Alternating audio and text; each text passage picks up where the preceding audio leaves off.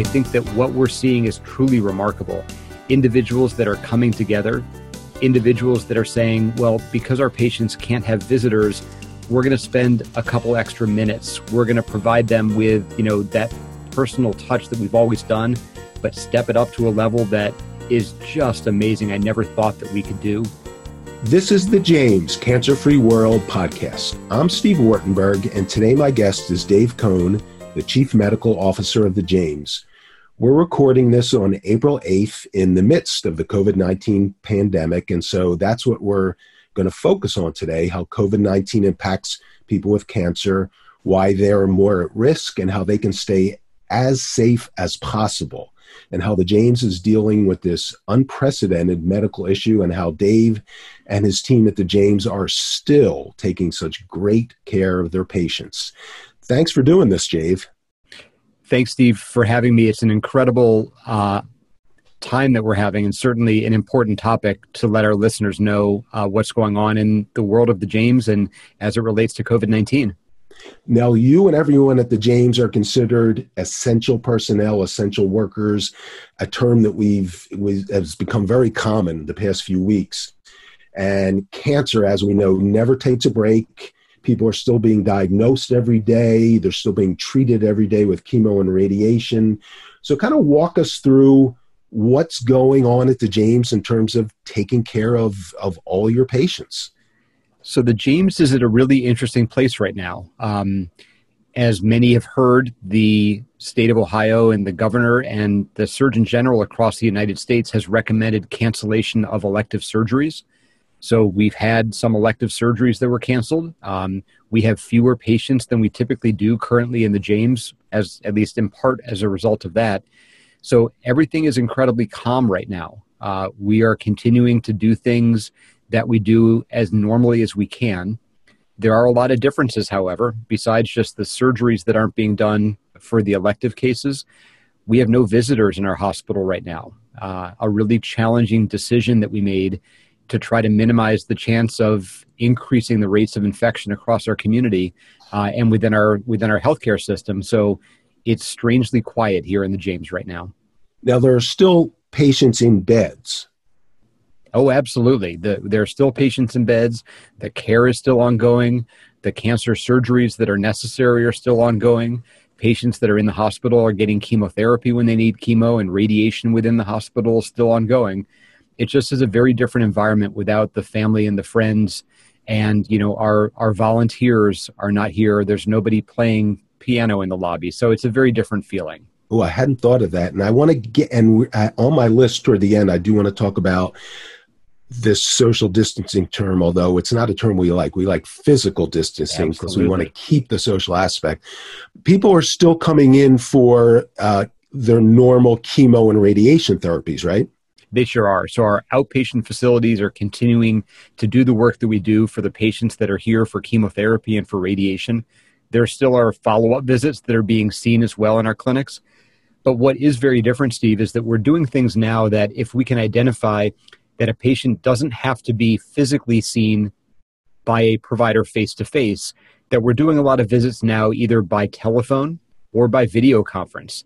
So the use of these technologies that we've been working on for years to see how can we get to a life of virtual oncology, we're doing now in literally we tried to do it over the last few years. We have developed a program of virtual oncology now over the last you know few weeks and days. So we're doing a lot of visits by telephone. We're doing a lot of visits by video chat as well. And for our patients that are getting chemotherapy rather than them going first to get their lab drawn and then up to an examination and a consultation with their provider and then upstairs for chemotherapy we're doing things now where more commonly we're consolidating that care in a in a single location so that patients are more efficiently moving through our system, decreasing the number of contacts that they have with healthcare providers, and minimizing the chance that they're going to ever uh, be at risk for developing COVID 19 infection. Yeah, that's an interesting point with teleconferencing. It is is exploding. In fact, we're doing this uh, podcast instead of in the normal studio. We're doing it on Zoom, and it just seems like this is, is going to change medicine forever in the sense that there's going to be more of these teleconferencing meetings. to make things more just economical and faster. You're absolutely right. And so there's a lot of things that we're doing because we have to now because of COVID 19, which I think are going to be durable after COVID 19. And I think virtual, he- virtual health and virtual uh, oncology is one of those things.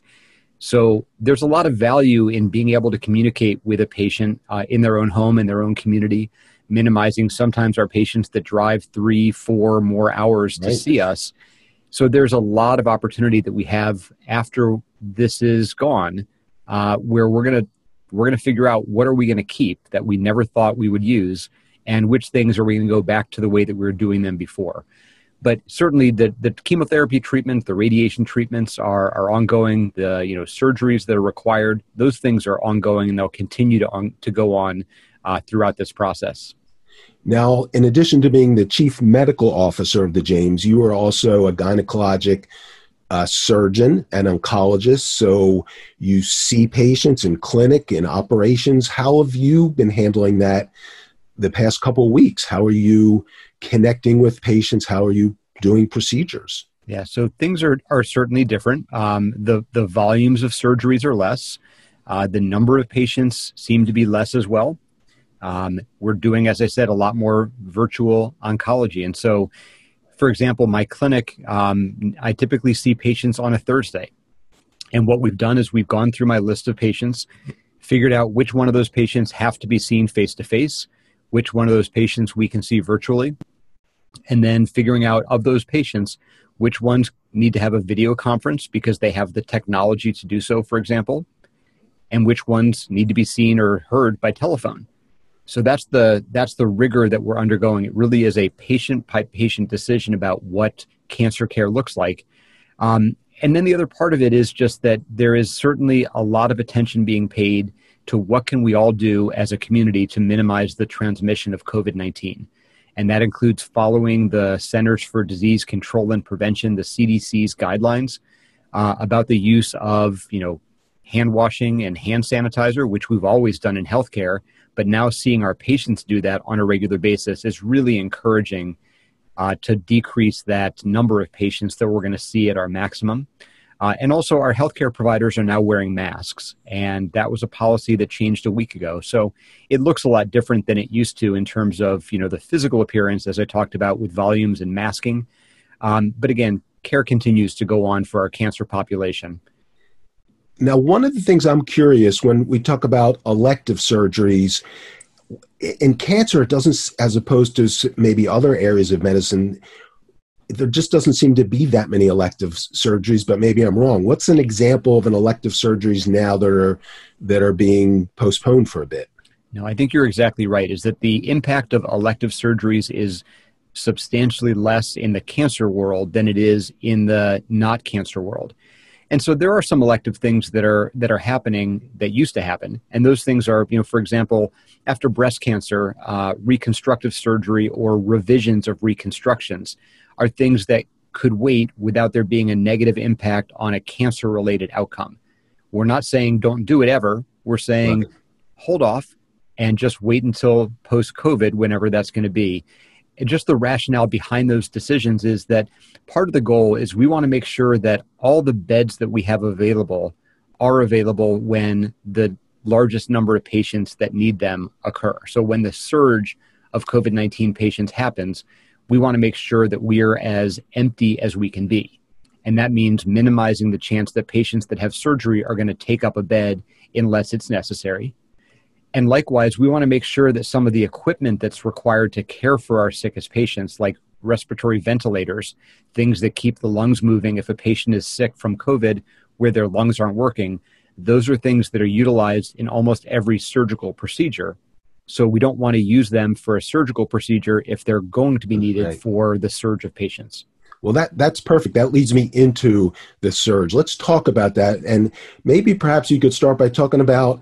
I'm sure you have some type of, by you I mean the James has some type of command center or leadership teams that are getting organized and preparing for the surge, which, from what we understand, could be the the end of April, the beginning of May, when the most numbers of people diagnosed with COVID 19 are, are expected to occur as many as 10,000 a day here in Ohio.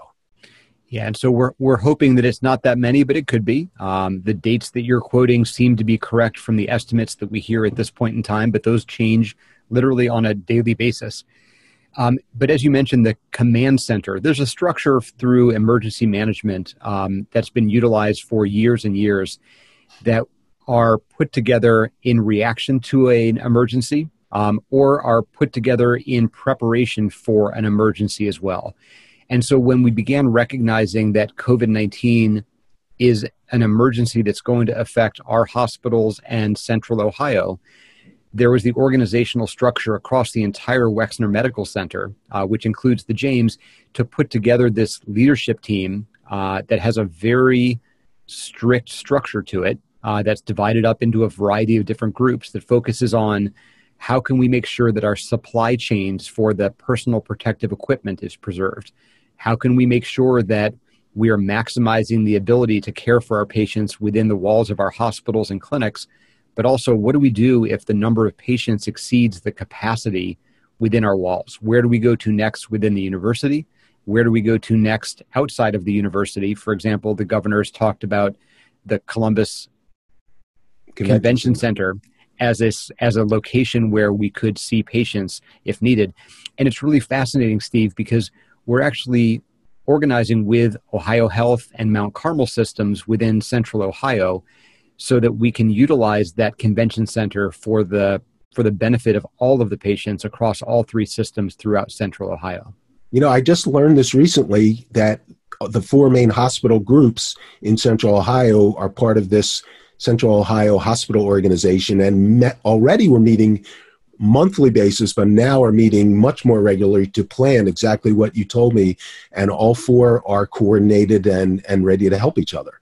Absolutely. And so, uh, the way that I would frame what we've done so far is that because of the incredible work that the community has done to stay at home, to wash your hands, to to perform that physical distancing if you're out in public, all of those things increases the time between today and when that peak hits. And the reason why that's so important from our standpoint is that the longer that we have, the better that we're going to be to prepare for that increased number of patients. The best case scenario for us would be that we do all of this work, months and months of preparation. We get the convention center ready. We're on daily phone calls.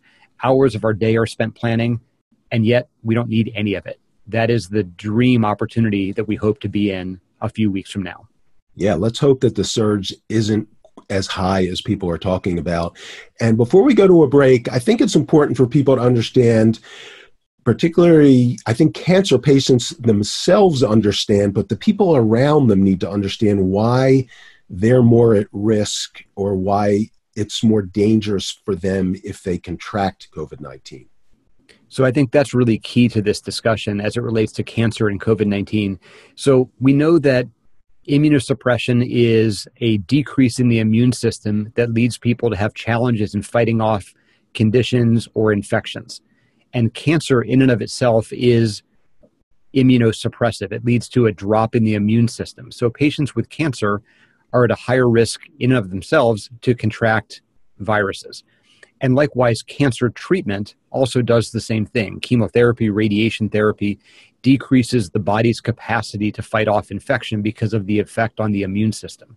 So you've got patients on the front end that are at higher risk for contracting COVID 19, and on the back end at higher risk for having complications from COVID 19 because of their immunosuppression, because of their cancer treatments themselves. So that's why it's so much more important that they stay self isolated, stay inside, avoid uh, being around other people. That's exactly right. And so everything that we tell the general population to do is exactly what we tell our po- our cancer patients to do as well. We don't tell them to do anything differently. It's just stressing the importance in the population that's at highest risk for getting COVID or for having complications if they do get it, just emphasizing how critically important it is for them to control their environment and decrease the probability that they're ever going to contract COVID 19 and that's kind of the heartbreaking part about it is if you have a parent or a sibling or a, a, child with cancer who's not living in your house already you can't go and visit them Yeah. There's a lot of ways, though, that um, we hear about our patients and their families and friends working to create that social connection. And I know we were going to talk about that in some more detail, but it's just so important um, that if there's physical isolation, and if you really think about it, cancer as a diagnosis leads to physical isolation many oh, times.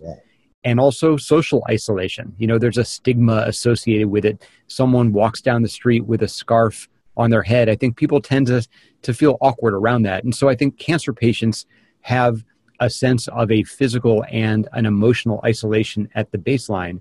And then you add COVID 19 and the mandate for physical isolation. That means that the social interactions become even more critically important in cancer patients during this time than ever. Well, we're going to take a quick break. And when we come back with Dave, that's exactly what we're going to talk about. About, again, we're not calling it uh, social distancing, we're going to call it physical distancing, and ways to maintain relationships, ways to remain healthy with exercise, with healthy food, and just ways to make the best of this just unprecedented situation. A revolution in lung cancer treatment is happening at the James we're proving lung cancer isn't solely defined by location and stage, but rather the individual molecules and genes that drive it. Simply put, there is no routine lung cancer. That's why our world renowned specialists put their expertise towards treating one particular lung cancer, yours. At the James, we go beyond the routine to prevent, detect, treat, and cure your lung cancer. To learn more, call 1 800 293 5066. We're back with Dave Cohn, the Chief Medical Officer of the James, and we're talking about COVID 19 and its impact on the James, on cancer patients and their caregivers. And so, Dave, let's talk about some of the, the, the issues that people who, cancer patients, their caregivers who are at home, who can't get out as much, who can't have as many visitors. What are, what are you hearing from them? What are some of the advice you're giving them? Yeah. And so when you think about the life before COVID 19, I think the things we would talk to cancer patients about in general are taking care of yourself. Um, and that means taking care of yourself with healthy nutritional choices, um, regular exercise as well, and being, I think, not just physically, but emotionally in a good place to undergo the treatments that are recommended by their healthcare providers.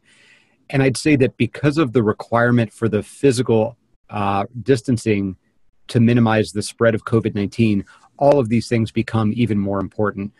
Somebody the other day told me that they're experiencing their COVID 19. And I said, Oh my gosh, you're telling me you have an infection of COVID 19.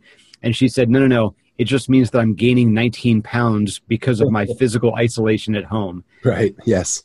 and that and that really struck me because it just highlights the importance that when we're out of our regular routines, um, you have to be really cognizant of making good choices. Good choices when it comes to food, good choices when it comes to getting out and being physically active as well, and good choices when it's uh, the time to take care of yourself, whether it is through mindfulness, uh, through meditation, through reflection, through journaling, through reading, whatever it is that we can all do to get ourselves through this unprecedented situation, knowing that we'll get out on the other side uh, but while we're here, we've got to do whatever we can uh, to take care of ourselves.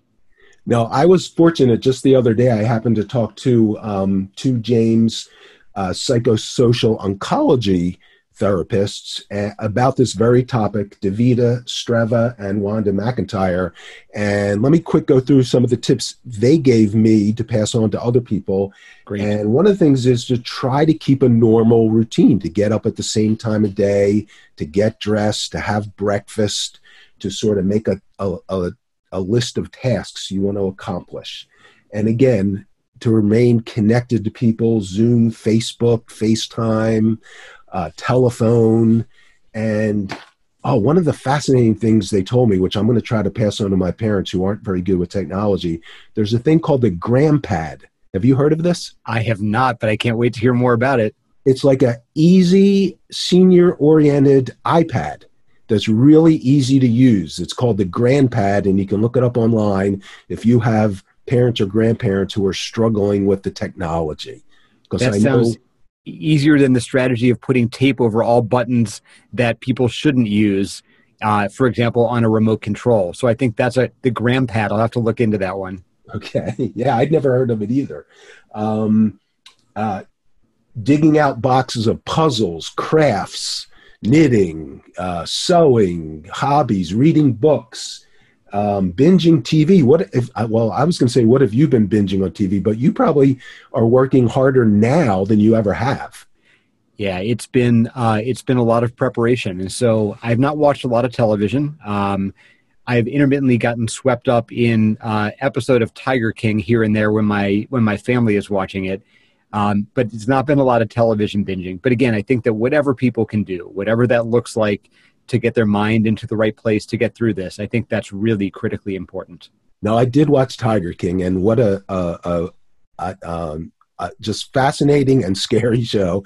And one of the things which is really interesting, one of these therapists said is be careful of what you binge watch. You don't want a show that's horrible and depressing. You want more uplifting, fun, joyous, happy things like a your favorite sitcom or romantic comedy. You don't want to be watching things that are going to depress you. Yeah, and I can tell you from my perspective, Steve, is that while I don't have time to watch television, I've made a commitment to reach out to friends that I have not spoken with in a while.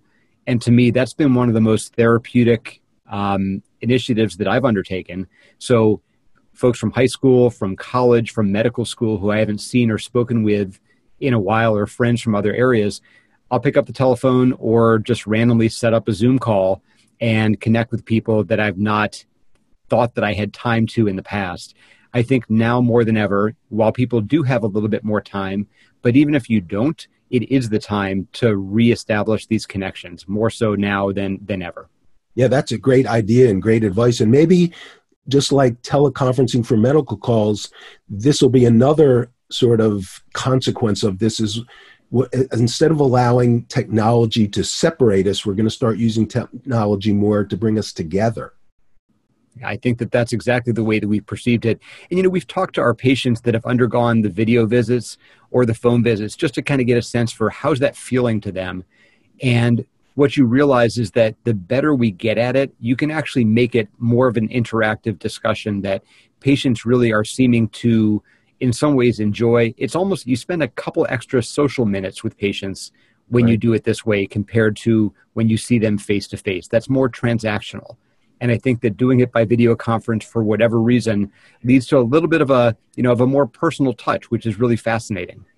Well, let's end with something that we've been hearing a lot about in the news and, and all thinking about, and that's sort of medical professionals are now being called heroic, which I think is is totally appropriate. So talk a little bit about uh, I know you're modest and you're not going to talk about yourself as being heroic, but the people at the James around you who you work with, the doctors, the nurses, the, the, all the staff, all the thousands of people that are making this work. Again, I'm not so sure that I would say that everybody is heroic in what we do. Um, but I know that we're all absolutely passionate and committed to caring for patients. And if you start with that general principle, um, I think that what we're seeing is truly remarkable. Individuals that are coming together, individuals that are saying, well, because our patients can't have visitors, we're going to spend a couple extra minutes. We're going to provide them with, you know, that personal touch that we've always done, but step it up to a level that is just amazing. I never thought that we could do. Um, so to me, everybody's doing exactly what we all want to do. Um, there are amazing heroes uh, as individuals, there are heroes as teams, but I don't want to say that we're heroes because we're doing what we're doing. I think we're heroes because it allows us to do what everyone in the healthcare field is truly passionate about, and that's taking just incredible care of patients and doing it in the right way as well. So, this has really brought people together. Um, and I think that's one of those potential silver linings from COVID 19 is there's remarkable camaraderie amongst the staff. Uh, and there's also camaraderie and this love between patients and their caregivers as well. And that's very special to see. Well, I'm going to call that heroic. And um, on behalf of everyone out there, we, we appreciate everything you're doing for all your patients and their caregivers and the extended community. And we're going to wish you the best of luck in the weeks to come as whatever numbers of the surge comes in comes in on, and hope that you're prepared for it but it seems like you're you're ready Thanks for having me, Steve. I appreciate this. This podcast is brought to you by the Ohio State University Comprehensive Cancer Center, Arthur G. James Cancer Hospital, and Richard J. Solove Research Institute. For more information, check out our website, cancer.osu.edu.